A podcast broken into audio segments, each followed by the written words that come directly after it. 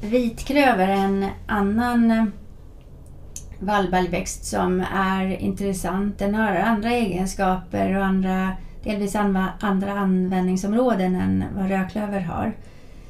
Ehm, den är eh, ganska långsam i sin etablering och den växer också med utlöpare som kallas stoloner. Och det gör att den kan täcka igen luckor. Om det blir luckor i vallen så växer vitklövern bra och täcker igen luckorna. Den har ett ganska grunt rotsystem. Eh, den är inte särskilt känslig för varken rotröta eller klöverröta, vilket då rödklövern är. Eh, och den bör skördas ofta. Eh, den gynnas utav tidig och ofta skörd.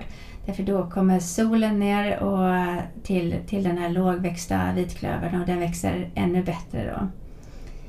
Det finns ett antal olika typer även inom vitklöver och det är då de, de delas in i olika storlek på bladen.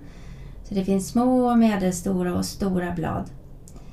Eh, de småbladiga typerna de brukar i regel ha en väldigt god uthållighet. De eh, passar väldigt bra för bete. Eh, och de växer bra till första skörden. De är tidigt igång och växer på.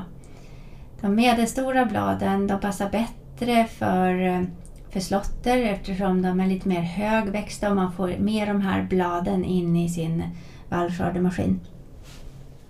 Och sen finns det de storbladiga och de har en hög avkastningspotential men i regel lite lägre uthållighet eller vinterhärdighet.